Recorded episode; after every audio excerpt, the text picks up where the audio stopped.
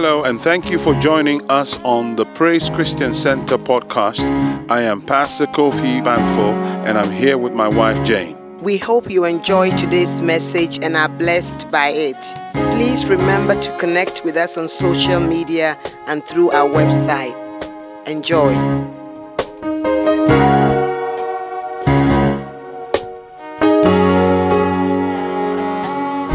This is my third session on the series that I have been doing that I have titled Staying Peaceful in Our Times. Staying Peaceful in Our Times. And today I am going to minister on something I've titled How to Be Angry and Not Sin. How to Be Angry and Not Sin. And it's going to get very hot in here. And it is hot as well. So I'm going to take my time to go through this. I want to do a, a, a, a review of some of the principles I finished off with last week because they come to bear in dealing with anger. There is not a single person sitting here listening to me via live streaming, including myself, who has not been touched with the emotion of anger. What happens is that many of us have had no education or insight about our emotions, especially anger. And for Christians, especially, it's such a taboo emotion.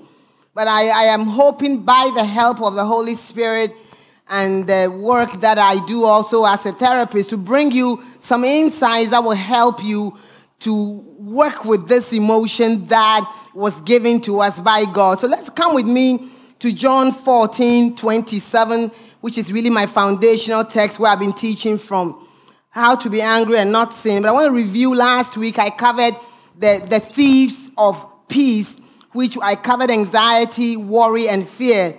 And they come to bear on where, where I'm going today. So I want to review a few things. John 14, 27. I'm reading out of the Amplified version of the Bible for most of my text, except for one where I will use the NIV. Jesus said to his disciples upon his, before his departure, and to us, Peace I leave with you. My own peace I now give and bequeath to you. Not as the world gives, do I give to you. And every time I've gone back and I've read these scriptures again, that is why we say that scripture is always pregnant with a lot of truth. I get something else from the same verse. And so Jesus says, Peace I leave with you. My own peace. I shared last week that he was talking about not just any peace, but the peace that he embodied himself that enabled him to navigate and walk all the way to that cross, which helped him, held him together in his soul. That is the peace that he bequeathed. He left with us. But then he says, Not as the world gives, do I give to you. So, in essence, we can see from the word of God that the world does attempt to give us something that may sound like peace, but it doesn't give us this undisturbed calm and composure that the Holy Spirit brings to us. Then he says that because of the peace that he has bequeathed to us, he continues, do not let your hearts be troubled, neither let them be afraid. Stop allowing yourselves to be agitated, disturbed, and do not permit yourselves to be fearful, intimidated, cowardly, and unsettled. All of those things, being troubled in our, our soul, which is our heart, it's our will, our mind, and our emotions. Being agitated, that's anger, irritation. You know, being cowardly and intimidated, that's fear. He's saying that we have the ability to harness our center. Why? Because that center is where you navigate your life from. And that center needs to be cared for. But in verse 26 of the same chapter, Jesus says this. But the comforter, I read, the counselor, the helper, the intercessor, the advocate, the strengthener, and the standby, the Holy Spirit, whom the Father will send in my name, in my place to represent me and act on my behalf. He will teach you all things. He will cause you to recall, he will remind you of and bring to your remembrance everything I have told you. And yesterday, when I was studying and reading these verses again, I, I, I, was just mulling over them and reflecting over them. And I said, Lord, I think the Holy Spirit is like the SSS, you know, this awesome military wing who do covert and overt maneuvers and operations. SAS. It's not SSS. Oh. It's like the CIA. Is that the CIA? Okay, you can see I'm not very much in the army, but it reminds me of something covert. So I said the Holy Spirit, He is our CCHIA. CCHIASS. Comforter, counselor, helper, advocate, intercessor, strengthener, standby, seven completo, the number of perfection. The Amplified Bible, all the words in the brackets are in the original translation, by the way. The ones in the parenthesis in the Amplified are words that are suggestive of the text. And these are in the, it's in the brackets, in the parenthesis. So, seven. So, he is what we call upon. Guess what? In maneuvers, covert and, and overt operations that will trouble us. So you send him on your boss. You don't send your mouth or get worried. Are you getting this? You send him also to act and, and protect you and go with you. The CCHIASS is within you. And then last week I finished with 2 Corinthians 10 3 to 5. I'm going to read it from the NIV to bring it together because some of the principles I finished with last week, which I was rushing because of time, will help you when I begin to touch on anger. For though we live in the world, the fan on me, please. For though we live in the world, we do not wage war as the world does. The weapons with which we fight for are not the weapons of the world. On the contrary, they are they have divine power. Listen to this to demolish strongholds. And next week, I'm going to talk about weapons, how to carry your sword and stay in peace. The weapons we fight with, we are in a warfare, are not the weapons of the world. On the contrary, they, are, they have divine power to demolish strongholds. We demolish arguments and every pretension that sets itself up against the knowledge of God. And we take captive every thought and make it obedient to Christ. And I finish up by saying that in, in terms of, of anxiety, worry, and fear, worry is the mental part. It's a mental activity where you circle a problem over and over again or an issue. It doesn't take you anywhere. Anxiety is the emotional part of it. Sometimes that also has thoughts, and it has thoughts of a lot of rumination, which is again going over, I won't make it, I'm a failure, thoughts of doom and gloom. However, it also has panic and feelings with it.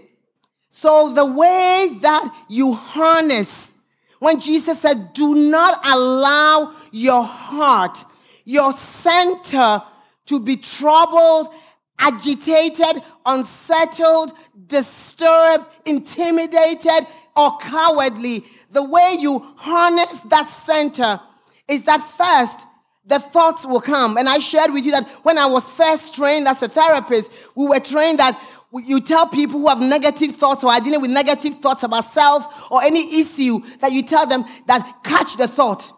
Then we found out that when they caught the thought, the thought was still there. And now this insight is so much better. It aligns up with the word of God, which says that we take every thought captive. Now, and I, I did that thing last week where I tied the hands of those I brought in front. When you take a thought captive, it means that you capture it, you confine it. Anybody or any prisoner of war that is taken captive is confined, then it has no power. You delineate that thought of its power. So acknowledge first the thought is there. Because when you resist a negative thought, guess what? What you resist persists. So you acknowledge it's there. It's saying, I'm not a failure. Then you capture it. You confine it. You have no power. You tie it up or catch it. Then you go and get another empowering thought. He says, What? I know the thoughts, Jeremiah 29 11, and the plans that I have for you. They're thoughts of good and not evil to give you a hope and a future. So the more you begin to focus, yeah, on those thoughts, then that becomes your thought pattern. Then, in, then the other component was your emotions. Especially with anxiety, it has that emotional part, it has that panic and that restlessness either in our stomach. I shared that I used to hold or do hold anxiety whenever I do have it in my stomach. But now I listen to my body, or some people in their chest. Somebody said to me, it's all in the back of my neck. So now it's, it's that you begin to deal with that emotion, especially if it's panic, it's breathlessness, or intolerance of an emotion. You stay with that emotion. And I shared with you last week, that's what I did on the motorway over 20 years ago, facing my fear of the motorway because of a previous car accident. I still went on the motorway but I, I went declaring the word, Isaiah 52 12, that your glory is my rear guard. God, you go in front of me, you're ahead of me. God, you are inside me. God, you are around me. Like somebody said, wall to wall, Holy Ghost. So I can face anything. And whilst I was declaring the word on the motorway, guess what? My palms were still sweaty. The, the physical manifestations in my emotions were there, but I kept declaring. So the more you tolerate the emotion, the more you stay in it, suddenly you find that you begin to gain mastery over it. They begin to dissipate. That's how you get rid of it. Because you see, in psychiatry, and I'm not against psychiatry, please, it says they give you medica- anti-anxiety medications and things to help you. Oh, I know why I, I said SS. You know why? Thank you, Holy Ghost. I love you. Depression, they give you SSRI inhibitors which are to help serotonin in your brain, which helps you to get up and go because you're down. That is why I, I called it SSS, because the Holy Ghost is also your SSRI in a different way. It helps you to get going, it mobilizes you, it comforts you, it strengthens you. Thank you, Holy Ghost. So he reminded me why I got that. You see how he helps us. How can you remember all these things? He helps us. And he just remembered, because I was pondering on it yesterday in my study. So when you tolerate that emotion and you don't lose your point, he helps you to come back to the same point as well. He's such a wonderful helper. Strengthen us, stand by me. And the way he does is that it begins to, oh my goodness, it begins to, the emotions begin to dissipate. And then guess what? As you tolerate, you gain mastery. In psychiatry, they say manage your anxiety. In, in, in God, He says, get rid of the anxiety. You see the difference? It sounds scary. And, and, and for someone like myself who works on both sides, as a therapist, on one hand, I never talk to my clients about not, not, not taking their medication. Then on this side, God says, get rid of your anxiety. He said, do not fret or have any anxiety about anything. He says, but with prayer and definite requests and thanksgiving, bring them to me. So he doesn't just leave you, he shows you how. He says, Bring them to me and keep bringing them to me. So God doesn't want us to live with anxiety, he wants us to, he wants to get rid of it. So that was, so we done the thoughts captive, the emotions, then you, you will yourself. Your will is the other component of where? Of your emotional center. Your will, your mind, and your emotions. So your will is that you will yourself to believe God. That he that cometh to God, we shared last week, that must necessarily believe that God is and that the PFC, the prefrontal cortex, the region of our brain where we think, assess, and reason, the pathway through that place, guess what? It gets, gets damaged. This is scientifically by lies and by anxiety and depression. Isn't that interesting? But that truth is what calms that circuitry and begins to bear. Because fear, they said, inf- inflammates and, and brings and, and increases the, the, the release of those all those hormones. But truth, God loves me. Truth in the loving God, He's with me. He will be with me. His name is Emmanuel. The Lord is near. The Lord is close to the brokenhearted and he binds up their wounds. He's always near. So that truth, guess what? They said calms that circuitry and heals the brain. And this is going to be very important when we talk about anger. So how do you get angry and not sin? That's interesting, isn't it? You know, one of the reasons I was just thinking why I am able to talk to you candidly about my weaknesses and some of the areas that I've walked in is because I am experiencing a lot of freedom in Jesus Christ. So I'm able to talk about my fears that I've, God has enabled me to walk through. I'm going to talk about anger today. And it's because I can share it candidly with no apology or shame because it brings you a lot of freedom. I, I totally enjoy the life I have now. I'm not there yet, but it's a path that I want to stay on. And I think that's our heart, both Pastor Kofi and I, in teaching, like line upon line like this, is really wanting you to really live. Because you see, you can pray all you want and still walk in fear. That's why I go break down and show you what happens in your brain when you are afraid. So let's talk about anger. I wonder what I should give you the facts about Britain. Anger is a strong feeling. Let's define some of it first. I'll give you various definitions as I go along. Anger is a strong feeling of displeasure and belligerence. That word belligerence is the Webster's dictionary simply, it means um, hostility and aggression.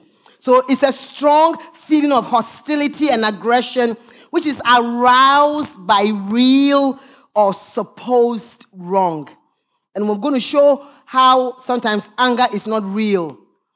It's aroused, just like fear. Fear is a natural response. I shared with you last session. Our bodies are geared to fear because fear protects us from danger. Fear becomes what? Problematic when there is no danger and we live in fear. So anger is the same. It's a, a, an intense feeling that is aroused by real or supposed wrong. Another part of anger is rage, which I will demonstrate towards the end. Rage is deep and strong fe- feelings. It includes fury, which is what we call slow burn. Like the fire of anger is always cooking underneath your emotional center. Indignation. And the feeling is accompanied by a need to retaliate. You want to hurt somebody when you're hungry. We're going to talk about how you can be angry and not sin. This is another definition by Dallas Willard. He was a professor, he's a Christian, great, great author. I've read some of his books. He was a professor of philosophy at the Southern California University. This is his definition of anger.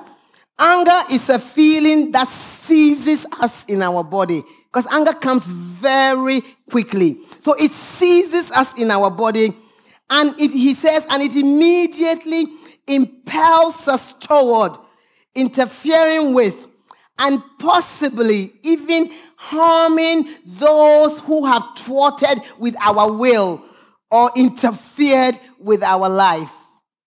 As that, is that you? Nobody's going to say no. I have felt like that before. I, I want to kill somebody. You've never said that before. Okay. You know where liars go. I've told the Lord, don't let them be condemned in this teaching. Let them own their truth. But if you don't, I shall make you feel bad. Uh huh. No, I'm kidding. I have felt that way before. I haven't done it, the deed, even the other day, my husband is driving, we're in the car just a few days ago. I'm going to a doctor's appointment. That's a, uh, to have a treatment that's supposed to calm my shoulder down. Somebody crosses, he's driving very badly, and Kofi's on this side. And when we get near to him, because he rush, you run, you run, you run, guess what? And then you get to a traffic light. So I said to him, Should I just roll the window down and just kind of look at him? You know, that's still anger, isn't it? He said, No, Jane. It's called don't follow a fool in his folly. A fool in his folly. It can't, the thought comes. That's why the Bible says, be angry. But and he's, he helped me not to sin on that occasion. Yeah. Let me give you some anger facts and statistics, just a little bit. We currently live, they say, in an anger epidemic worldwide. I'm giving you Britain. The British Association of Anger Management receives more than 350 phone calls and emails a week from people asking for anger management. This is the nation of the stiff upper lip. It's a 50% increase, they say, from a few years ago. Let's see what our cousins across the pond. In America, according to Newsweek magazine, one in five Americans has an anger problem. The United Kingdom has the second largest incidence of road rage. The leader is South Africa. United Kingdom is number two. Can you believe it? Yes, I can. When you have a stiff upper lip, we're going to see what happens when you keep emotions inside. The UK, 60% of all absences in the UK from work are caused by stress, which is a catalyst for anger. It's a fuel for anger. 45% of us, this, this is Britons, so includes Christians. Because he didn't say Britons who are not Christians in the statistics. So includes all of us listening and here and listening online. 45% of us, whoever we are, regularly lose our temper at work. Thank you. There was always one in the first service, too. The rest are all not angry. God bless you. 50% of us have reacted. 50% of us have reacted to anger and computer problems by hitting our PC, hurling parts of it around, screaming and abusing colleagues at work. 33% of Britons are not on speaking terms with their neighbors. One in 20 of Britons have had a fight with their neighbor, a physical fight with their neighbor next door. Anger Management and Stress Week is designated as the first week in December because of the hostility rounding up to the season. This is supposed to be a season of what? Goodwill and peace to all men. Now, Anger Week, they are thinking of making it Anger Management Month. So, this teaching is important so that we can be examples of staying peace and modeling something to the, to the world. Why is there so much anger? Our lives are more stressful and anxious, and we are driven by the demands of time and money. We have become more selfish. We get angry when we don't get what we want.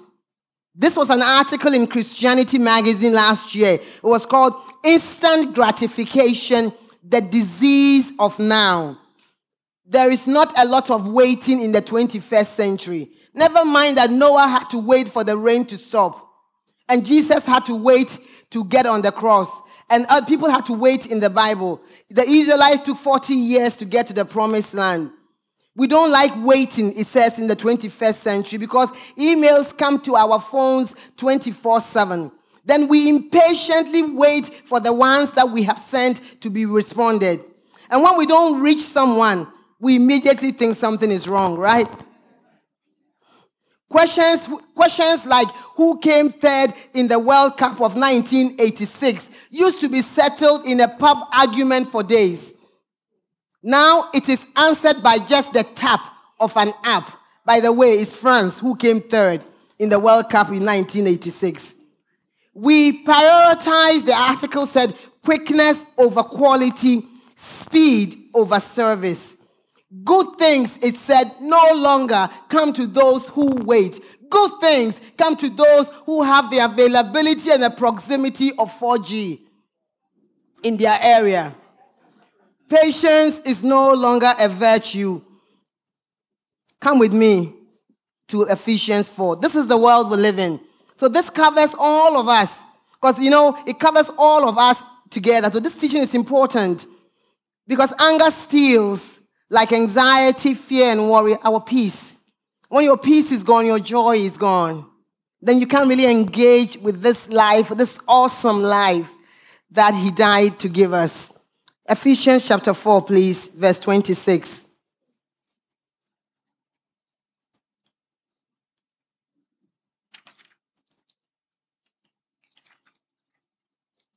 I read, when angry, do not sin. Do not ever let your wrath, your exasperation, your fury or indignation last until the sun goes down. Leave no such room or foothold for the devil. Give no opportunity to him.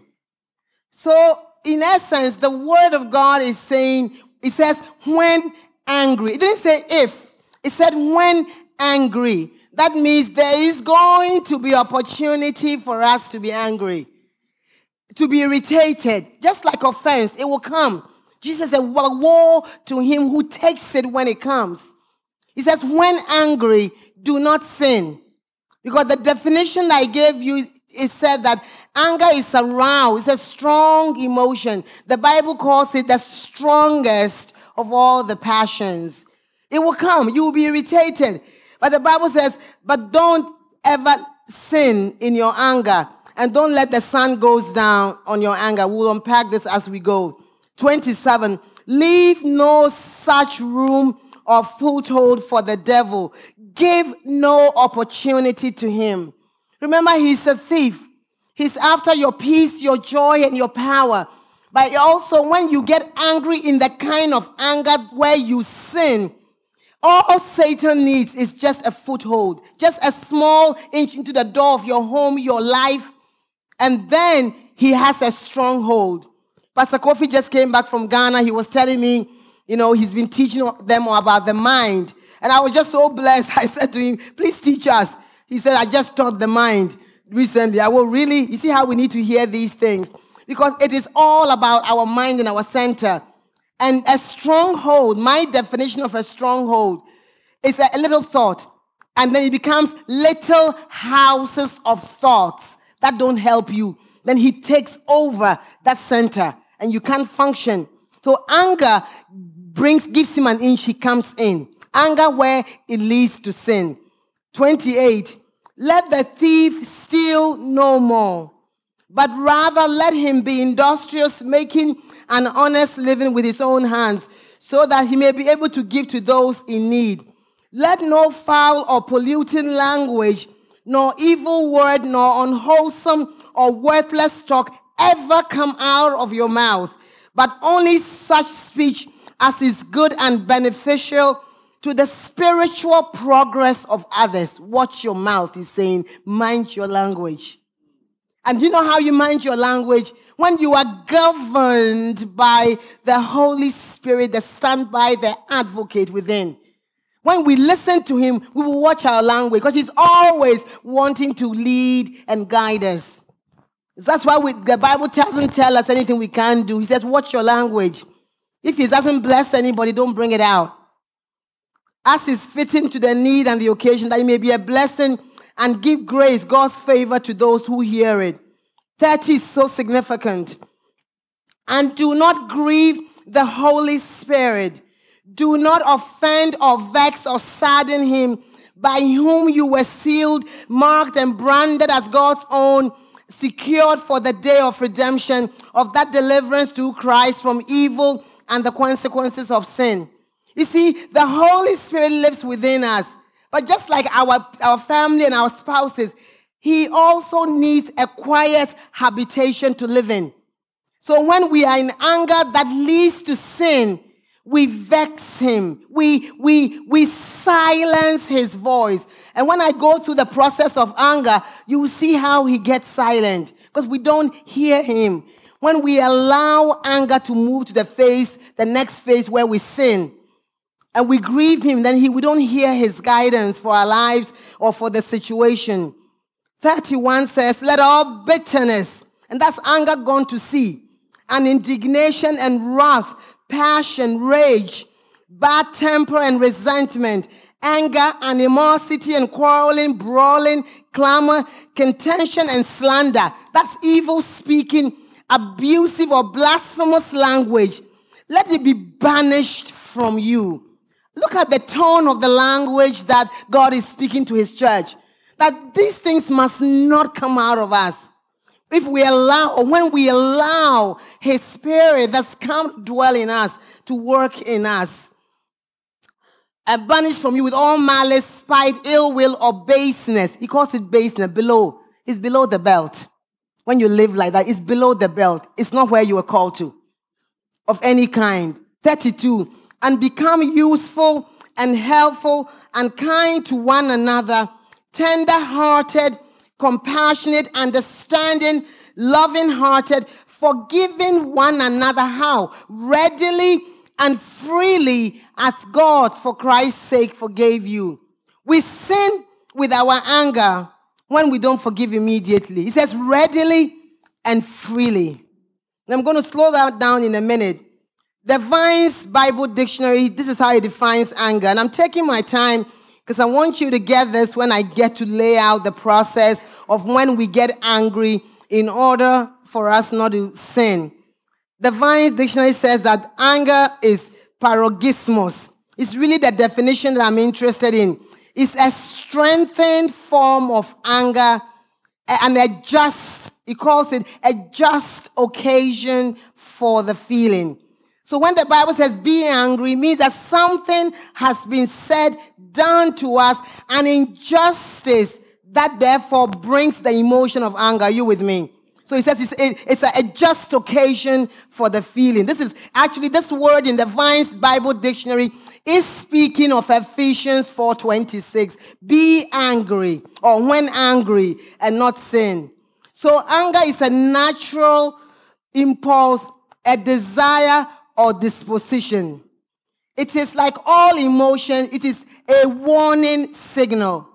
You know, road signs, right? They t- tell us where to turn and when not to turn. So our emotions also are the same. They're signals. So anger is a signal that warns us. So when that emotion starts to rise in you, it is warning you, Jane, you have been hurt. Jane, there's been an injustice. Jane, this has happened to you. So what, what you're supposed to do and not sin is feel that feeling of injustice but rather as a signal, it alerts you to what? Immobilize your resources. What are my, your resources? What are my resources? It is the deposits of the Word of God that we are using to renew our mind. If we, when we are doing that, then that Word is in us. So when we are wronged by anger or there's an injustice, instead of wanting to retaliate, we know that the resource for that is that forgive freely. We just read it. So that anger, that emotion alerts you to say, you know what? They didn't speak to me right, but I'm going to let it go.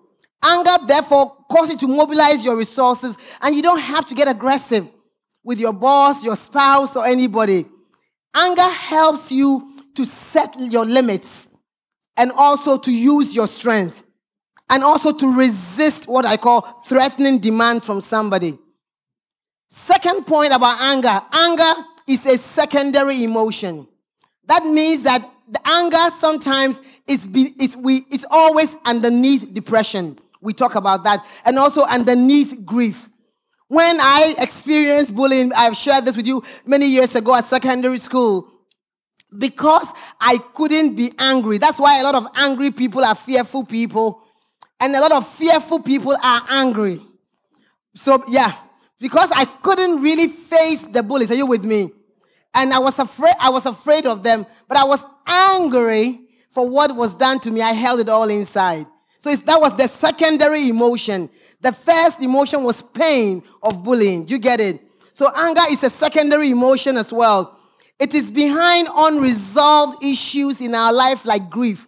We might look at the word I use, unresolved, because grieving is a process. We read that last week, how the Israelites mourned for, for Moses for 30 days. Then God came to them and said, The days of grieving are over. That means there's a process there. You know, when we don't deal with our grief and it sits in us, then it brings anger and then it leads to depression as well.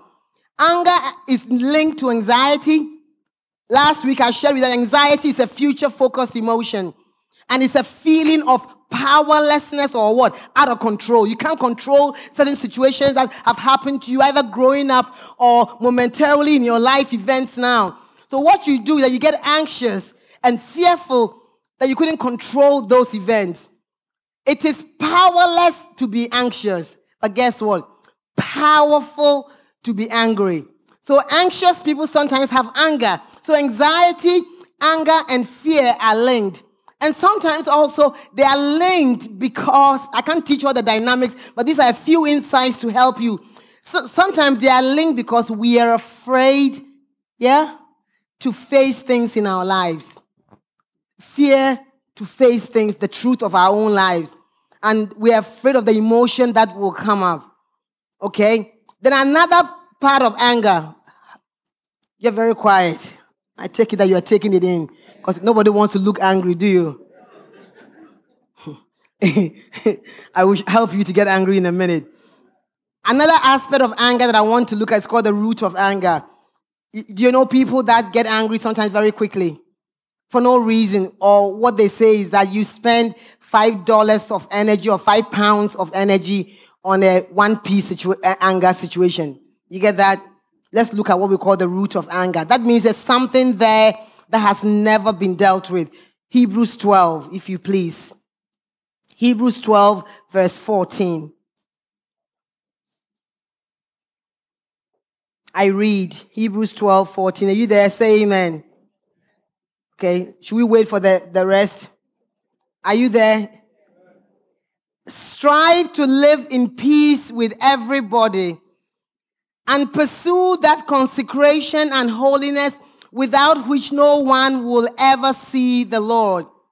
Exercise foresight and be on the watch to look after one another, to see that no one falls back from and, for, and fails, I beg your pardon, to secure God's grace, His unmerited favor and spiritual blessing in order that no root, look at the word, no root of what? Resentment, rancor, bitterness, or hatred shoots forth, and that's what causes trouble and bitter torment, and the many become contaminated by it.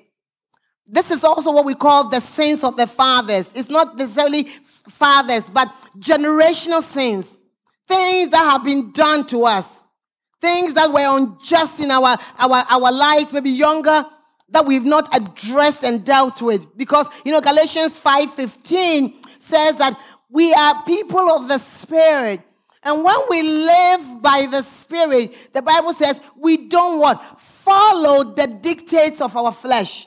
But when we don't deal with what was done to us and rather grab the cross, what was done for us, it helps us to push behind, as the Apostle Paul says. Are you with me? That p- putting behind for those things that are behind, I press forward and lay hold of what Christ has for me. I'm paraphrasing. Otherwise, we repeat the sins of the fathers.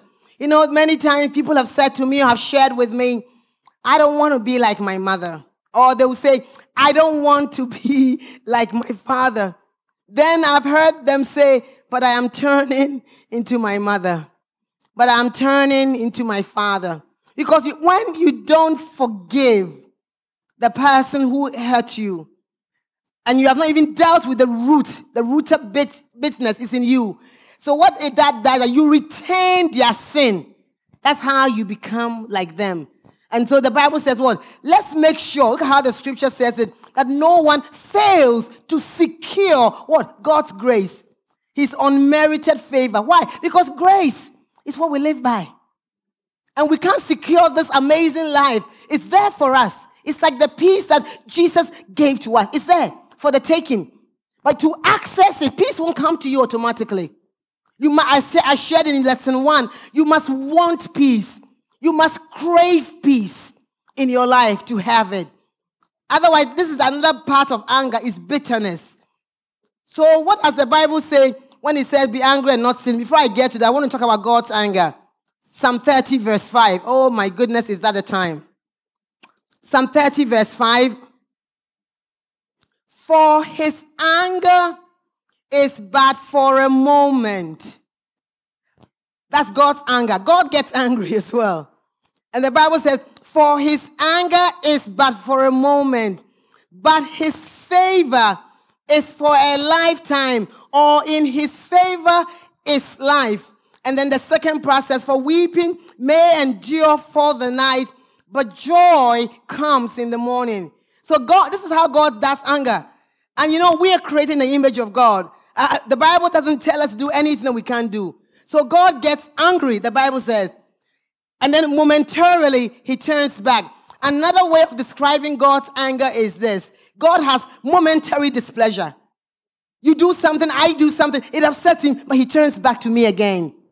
And that's how he wants us to do with, deal with anger. That's how you don't sin. You connect with a feeling of injustice or whatever, but you turn back.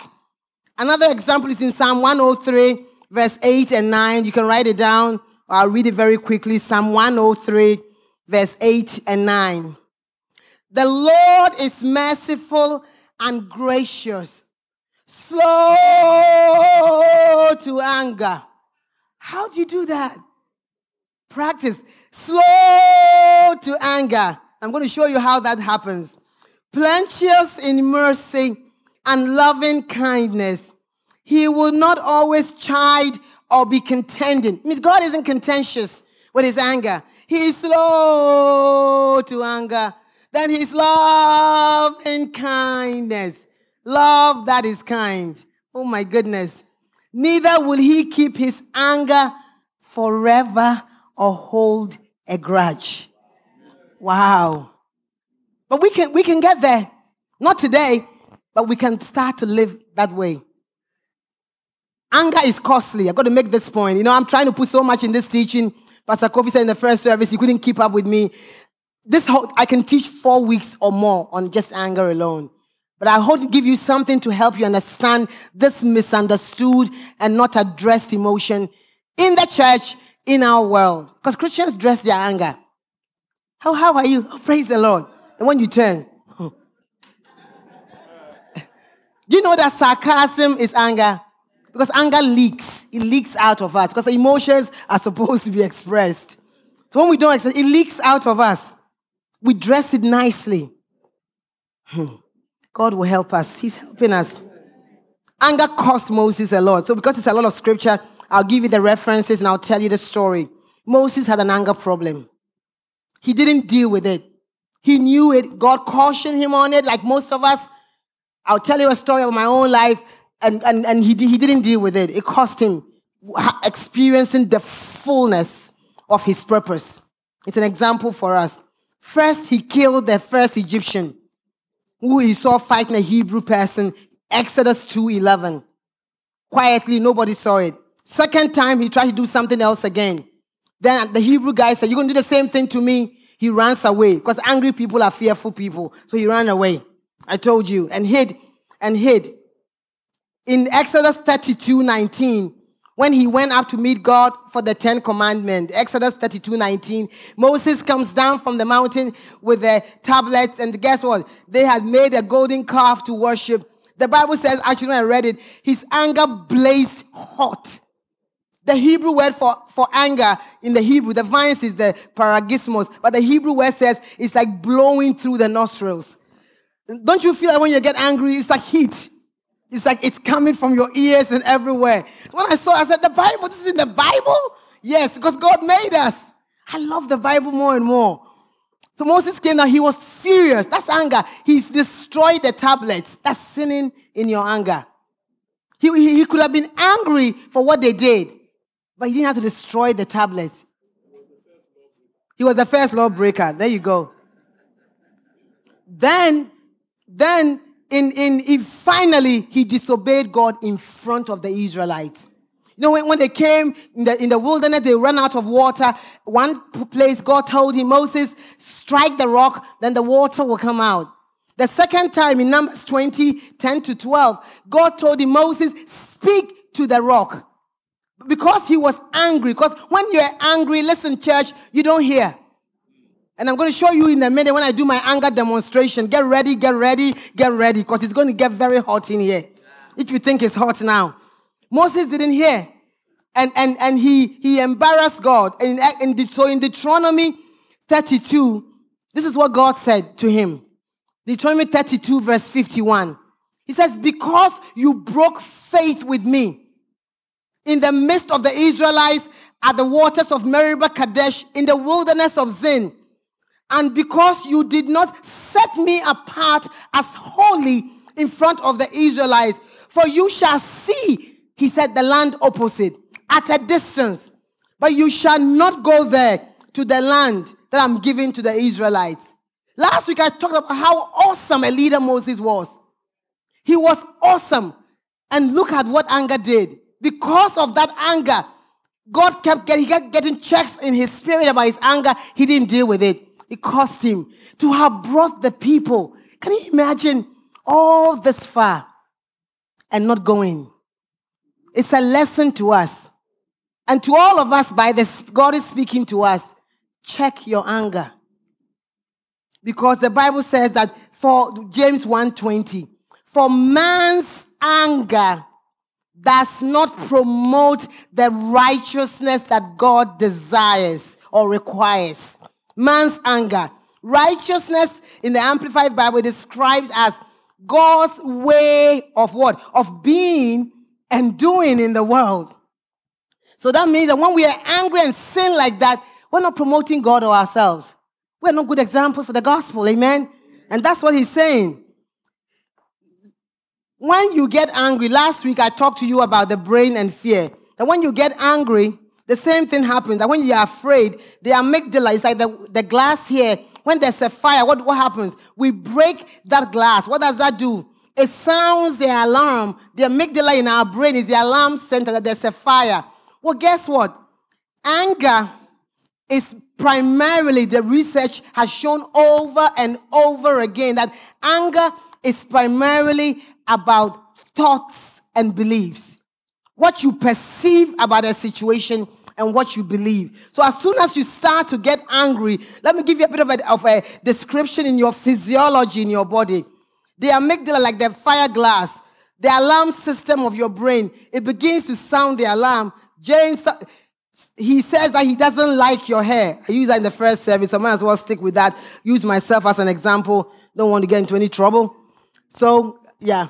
He doesn't like your hair. I get upset because I like me hair. So I, I, the, the amygdala sounds the alarm. But guess what it does? He sends the stimuli of whatever injustice, whatever is being said to, that is starting to cause you anger the, the alarm is sounded by amygdala in our brain. And guess what? He's, it sends that message and all, all coming in stimuli about that will upset you. Guess what? To the conscious part of the mind, the PFC. Remember I talked about that last week, where we think, reason, and assess.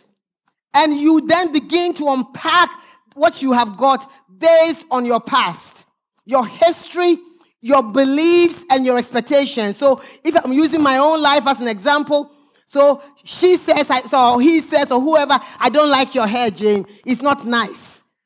Then I, that information comes in. I start thinking. Every time I've dealt with women since I was in school, they never like me. If it's not my hair, it's something else. So I go to my history. You see why the Bible constantly, constantly tells us to be renewed in our mind. Because our go-to place is always our history. So, you, so the, the brain works like that. It goes back to your, to your, your, all your information, your beliefs, expectations, your past. Then it begins to now mobilize hostility. So based on how much you have renewed your mind, then you, you don't get angry. Is, this, is that possible? So anger is about what? Thoughts and beliefs. They say it's not about your genetics and biochemistry. They, can't, they only play a small part. It's more how I perceived what he or she said about my hair. I saw it as they don't like me. You see, I perceive, perception. Then I believe going way back. Are you getting this? If my mind isn't renewed, then all of that comes to bear on how much anger I, I, I, I release. So, how do you get angry and not sin? So, stage one, I call it get ready, get ready. That's when you start to feel angry. She says, I don't like your hair, the way your hair looks. It's not nice. Ah, ja, ja, ja, ja, ja. It's not nice. You start to get angry. You start to get irritable. You start to feel violated. You are not pleased. You feel misunderstood. You don't feel safe. Adrenaline starts to go. Hey, you don't like my hair. Hey, you don't even hear what the other person is saying. You begin to raise your voice. Anger stage one prepares your body into a state of readiness. Yeah, yeah, yeah, yeah, yeah. yeah. You don't like my hair. Eh. You see, eh. This is the stage. you have to get upset with me. Don't make me laugh. This, I'm trying to be angry. Please, church, help me get angry. This is, this is the stage where your breathing, everything changes. And this is the stage where you have to slow yourself down and explore and understand what is going on. He knows I don't put my handbag on the floor.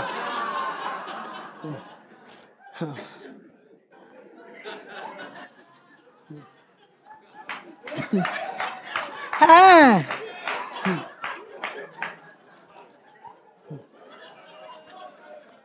At this stage, go to the back.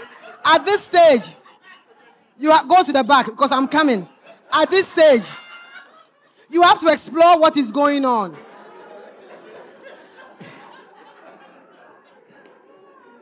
Because what needs to come out is pain, not anger.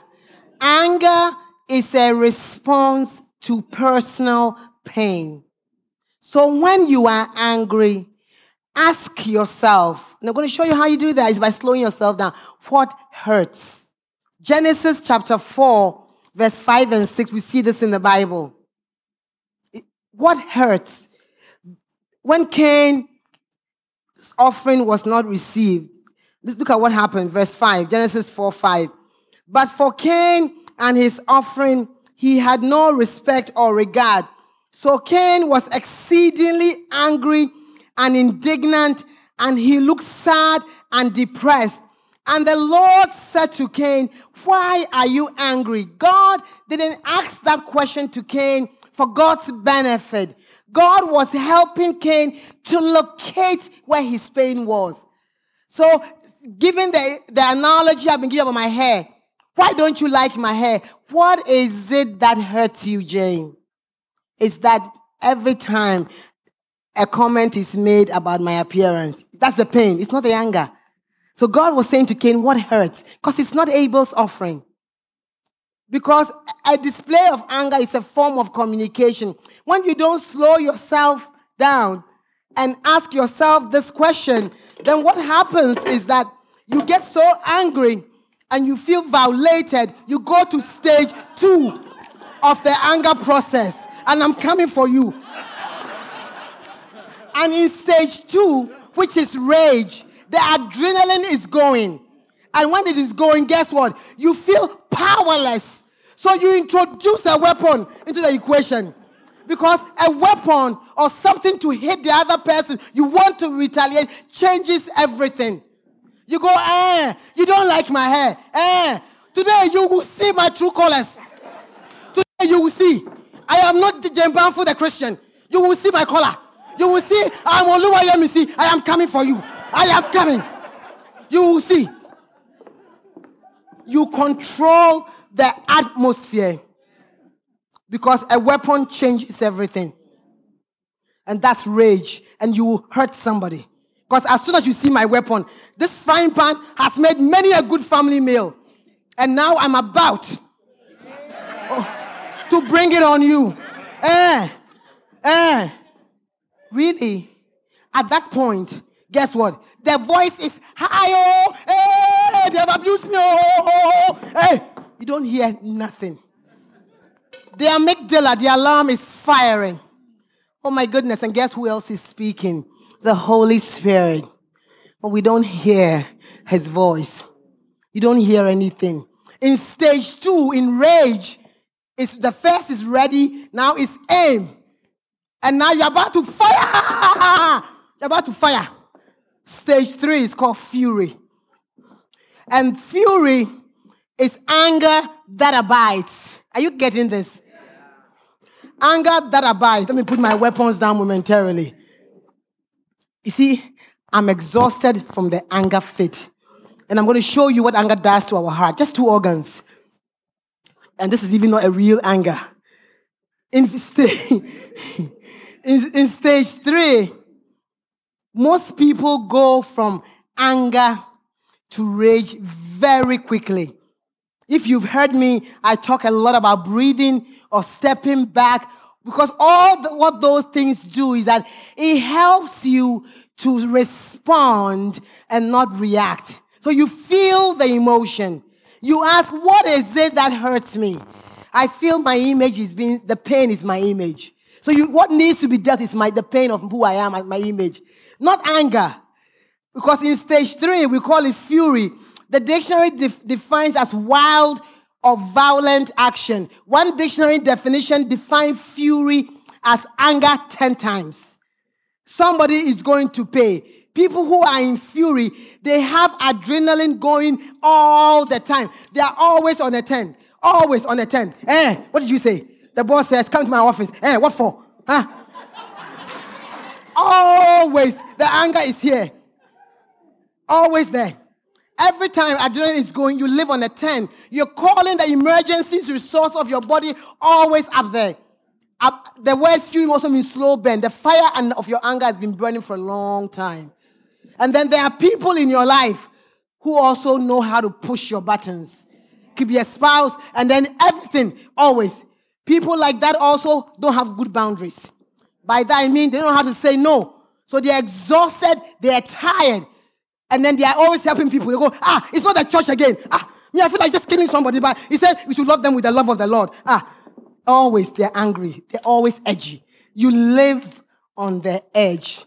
And the way that you stop from going from anger, readiness, ready, and going to rage is always just slow yourself down and he, listen. Because really, these weapons of destruction really is a form of communication. I just want to be heard. So if you could just drop your weapons and slow yourself down and ask, what is it that you want the other person to hear? And here's the thing about communication. I didn't say in the first service. Say it in the way that you want it heard. Say it in the way that you want it to be heard. Anger is linked to stress because stress is outward and violent manner that you release it and you feel better. But it's not. Anger and stress, I read somewhere, it's like having a headache and smashing your head with a hammer. Yeah, hoping that it will go away. So stress isn't the best way to release anger either. Let me give you the technical definition or the medical definition for stress. Do I have time? Somebody signal to me. Okay. Stress is the body and the mind's response. Listen to this. This is proper stress. The body and the mind's response to any pressure, any pressure that disrupts their equilibrium, homeostasis, balance in our this whole system. It happens when our perception of events doesn't meet our expectations. And that disappointment, that unmanaged reaction, when we don't manage it and it begins to work against us, it then begins to make us sick and then we fade from overload. And that is what is released. That unmanaged reaction is what stress is. So that's why we have to manage stress because ultimately it's leading to disease. And then there are those that say, Oh, I don't do anger. So I have had people in therapy or people I talk to who say, Oh, we don't get angry. I said, How did your mother deal with your father's infidelity? They would say, Oh, she, she doesn't get angry. I go, How did she deal with it? They would say, She gets up, she goes, mm, mm, mm, What do you think that is? anger in. People who practice anger in, what you're doing is that you are calling the, the sympathetic nervous system. By that, I mean the fight or flight response. You get it of the body. That means something is preparing your body because it's something has happened that's upset you to fight, face it, or flee, go away. So when you don't deal with it, you keep that anger in. What the definition they say happens in the parasympathetic or the nervous system, the autonomic, sorry, ANS, autonomic nervous system in our body is that what that does is that you have mobilized a fight or a flight, but guess what? You don't release the tension. So where do you think that tension sits? In your body.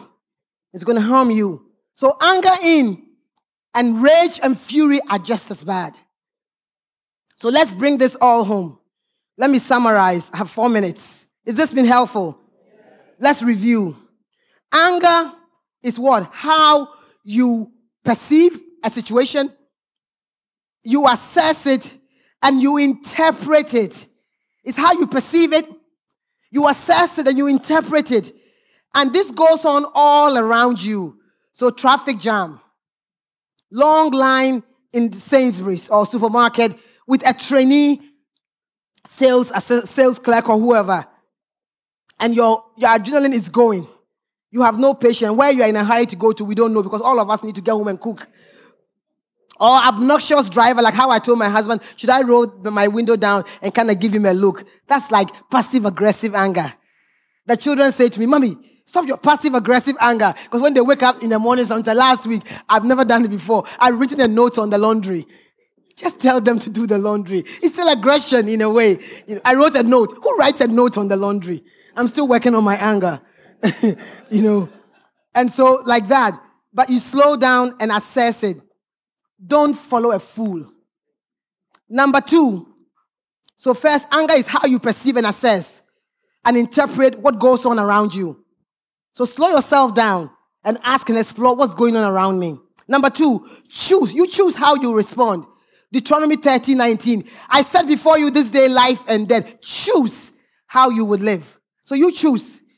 Number three, step back. That's the breathing. If you can't breathe, just step back from what has happened or take a deep breath so you respond and you don't react. Always stay in the moment. That's why I shared last week about pay attention to what is happening inside you. When you don't stay in the moment, you're going back to your old beliefs to how things happened to you 20 years ago. Do you get it? Always stay. What is happening now? What did they say? Stay in the moment. All the things I'm saying don't come naturally. You got to practice. It's an emotion that will not leave our lives, but it's on the rise because we're not facing it and we're not dealing with it well. So stay in the moment. Proverbs 29 20 says, Do you see a man who is hasty in his words? There is more hope for a self confident fool than for him. Stay in the moment. Number four, own your part. Surely there must be something you must have done as well. Own your part. The Bible says in 1 Peter 5 6, humble yourselves, demote, lower yourselves under in your own estimation under the mighty hand of God that he may what? Exalt you in due time. Own your part. Number five, let God avenge because the introduction and the pick of weapons or anything to harm or you want to punish the other person, let God avenge. God even reserves it for a day. First Samuel 24 12. First Samuel 24 12. You can write it down. The Bible says, May the Lord judge between me and you, and may the Lord avenge me upon you, but my hand shall not be upon you. Just step back and just breathe. The next point, number six, you get all of them. Seek peace. Remember, we're teaching about staying peaceful in our time. Our goal is peace. Peace is joy. Peace is for really your own benefit. So do your best and let it go. Hebrews 12 14 says, strive. It means do your best to live in peace with everybody and pursue that consecration and holiness without which no one will ever see the Lord. And number seven, face the truth. The truth about your own life. What is it? What pain is it? In the context of the Holy Spirit, you can face truth. He never shames us. Face the truth. You know, anger is such a dangerous emotion. So face the truth about your own life. Two diseases that are caused by anger. There's so many. On my teaching on emotions, I cover a lot of them. Just two. Heart attacks, hypertension, a lot of anger that's gone to rage and fury. It's not, it's also a part of that. Not all. because all the organs of the body need nutrients and the blood to flow, supply. Anger, they say, diverts energy away from important organs. By anger, I mean anger that goes into that kind of display that I showed you. So it takes energy and, and supply of blood to vital organ parts because of the rage that is raging in you. Second, and anger and and and and um ulcers. You know, uh, before that I shared with you how I I had one day I was so angry years ago. I was so angry. I can't even remember what, but it came to my heart yesterday. I wanted to share with you. My heart was beating so fast. I didn't even know all this about heart attacks. And I heard one of the few times the Holy Spirit said, Stop. And that day for me was the turning point of beginning to work on anger. And the, then I began to, later on, many years later, I, I've gone to all this study. It, would, it can kill you. I heard that voice. And for me, that day was my a, a journey of working and dealing with anger in my life. How constructively and not sinning with my anger. Ulcers and, and gastritis are caused by a, a, a greater release of hydrochloric acid in the stomach because of anger. I had ulcers as a teenager from my bullying. I didn't even know. All this knowledge has came to me through the Holy Spirit before I even studied these things. So always remember that the comforter, the counselor, the advocate, the helper, the intercessor, the strengthener, and the standby lives in you completo. When all else fails, mobilize him to come to deal with the pain in your heart. We'll continue next week. Thank you for listening. We trust you were blessed by today's message. And if you would like to sow into our ministry, you can visit our website to give a donation. God bless you. Make sure you subscribe to our channel to hear more messages.